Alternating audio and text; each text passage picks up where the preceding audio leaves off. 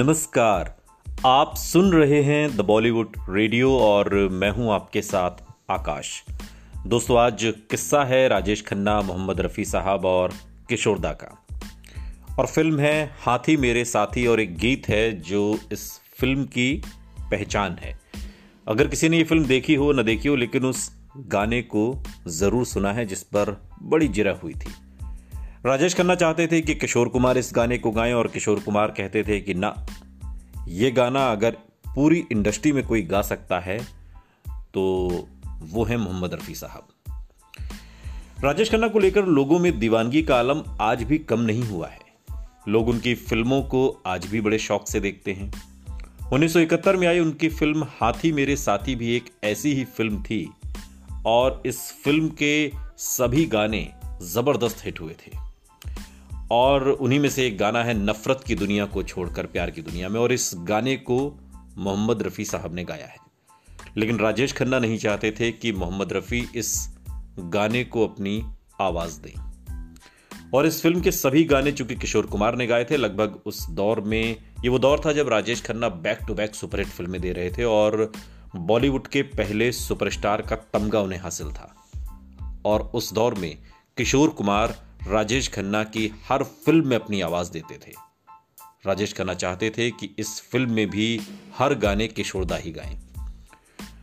लेकिन राजेश खन्ना नहीं चाहते थे कि मोहम्मद रफ़ी इस गाने को गाएँ, जिसे गाने की सिफारिश खुद किशोर कुमार ने की थी। और इस फ़िल्म के सभी गाने चूँकि किशोर कुमार ने गाए, लेकिन यही एक गाना है जो मोहम्मद रफ़ी की आवाज़ में है। राजेश खन्ना उस वक्त बड़े सुपरस्टार बन चुके थे और उनकी हर फ़िल्म सुपरहिट हो रही थी। उन्हीं दिनों किशोर कुमार का भी जलवा था। और, मोहम्मद रफ़ी पर वो भी एक तरीके से भारी पड़ रहे थे फ़िल्म मिलने के लिहाज से, काम के लिहाज से। और इस वजह से फैसला हुआ कि हाथी मेरे साथी फ़िल्म के सभी गाने किशोर कुमार ही गाएँगे। लेकिन जब उन्होंने नफरत की दुनिया को छोड़कर इस गाने के बोल सुने तो किशोर कुमार ने हाथ खड़े कर दिए कि भाई, ये गाना मैं नहीं गाऊँगा। राजेश खन्ना से उन्होंने गुजारिश करते हुए कहा कि ये गाना तो केवल और केवल मोहम्मद रफ़ी ही गा सकते हैं, आप उन्हीं से गवाइए। राजेश खन्ना चाहते तो नहीं थे, लेकिन उन्हें किशोर कुमार की बात माननी पड़ी और तब जाकर मोहम्मद रफ़ी ने उस गाने को गाया।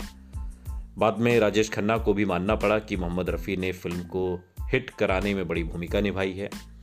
फ़िल्म के लेखक सलीम जावेद ने एक इंटरव्यू में कहा था कि अगर मोहम्मद रफ़ी इस गाने को नहीं गाते तो शायद ये फ़िल्म हिट ना होती।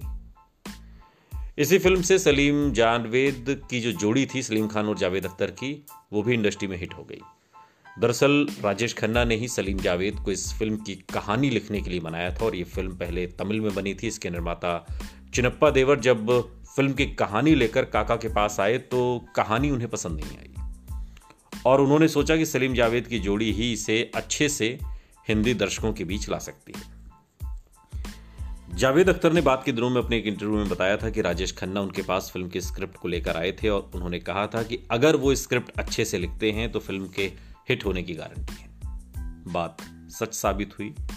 फ़िल्म हिट रही, लोगों का भरपूर प्यार फ़िल्म को मिला और तमिल में बनी इस फ़िल्म में, चूँकि हाथियों पर एक कहानी है तो आप ये समझ लीजिए कि सलीम जावेद की जोड़ी ने सिर्फ़ हाथी छोड़कर बाकी पूरी स्क्रिप्ट बदल दी।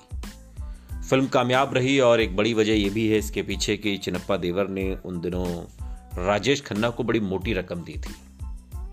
और राजेश खन्ना को पैसों की ज़रूरत थी, बंगला उन्हें आशीर्वाद खरीदना था, जो कि राजेश खन्ना के सपनों का एक तरीके से महल साबित हुआ और कामयाबी भी मिली। और ये फ़िल्म चूँकि साउथ में बन चुकी थी और हिंदी में जब बनी, सलीम जावेद की जोड़ी ने जब इस फ़िल्म को लिखा तो फ़िल्म ने सफलता के नए कीर्तिमान लिखे। ये राजेश खन्ना का जलवा था और मोहम्मद रफ़ी साहब का वो गीत, नफरत की दुनिया को छोड़कर प्यार की दुनिया में। सुनते रहिए। द बॉलीवुड रेडियो, सुनता है सारा इंडिया।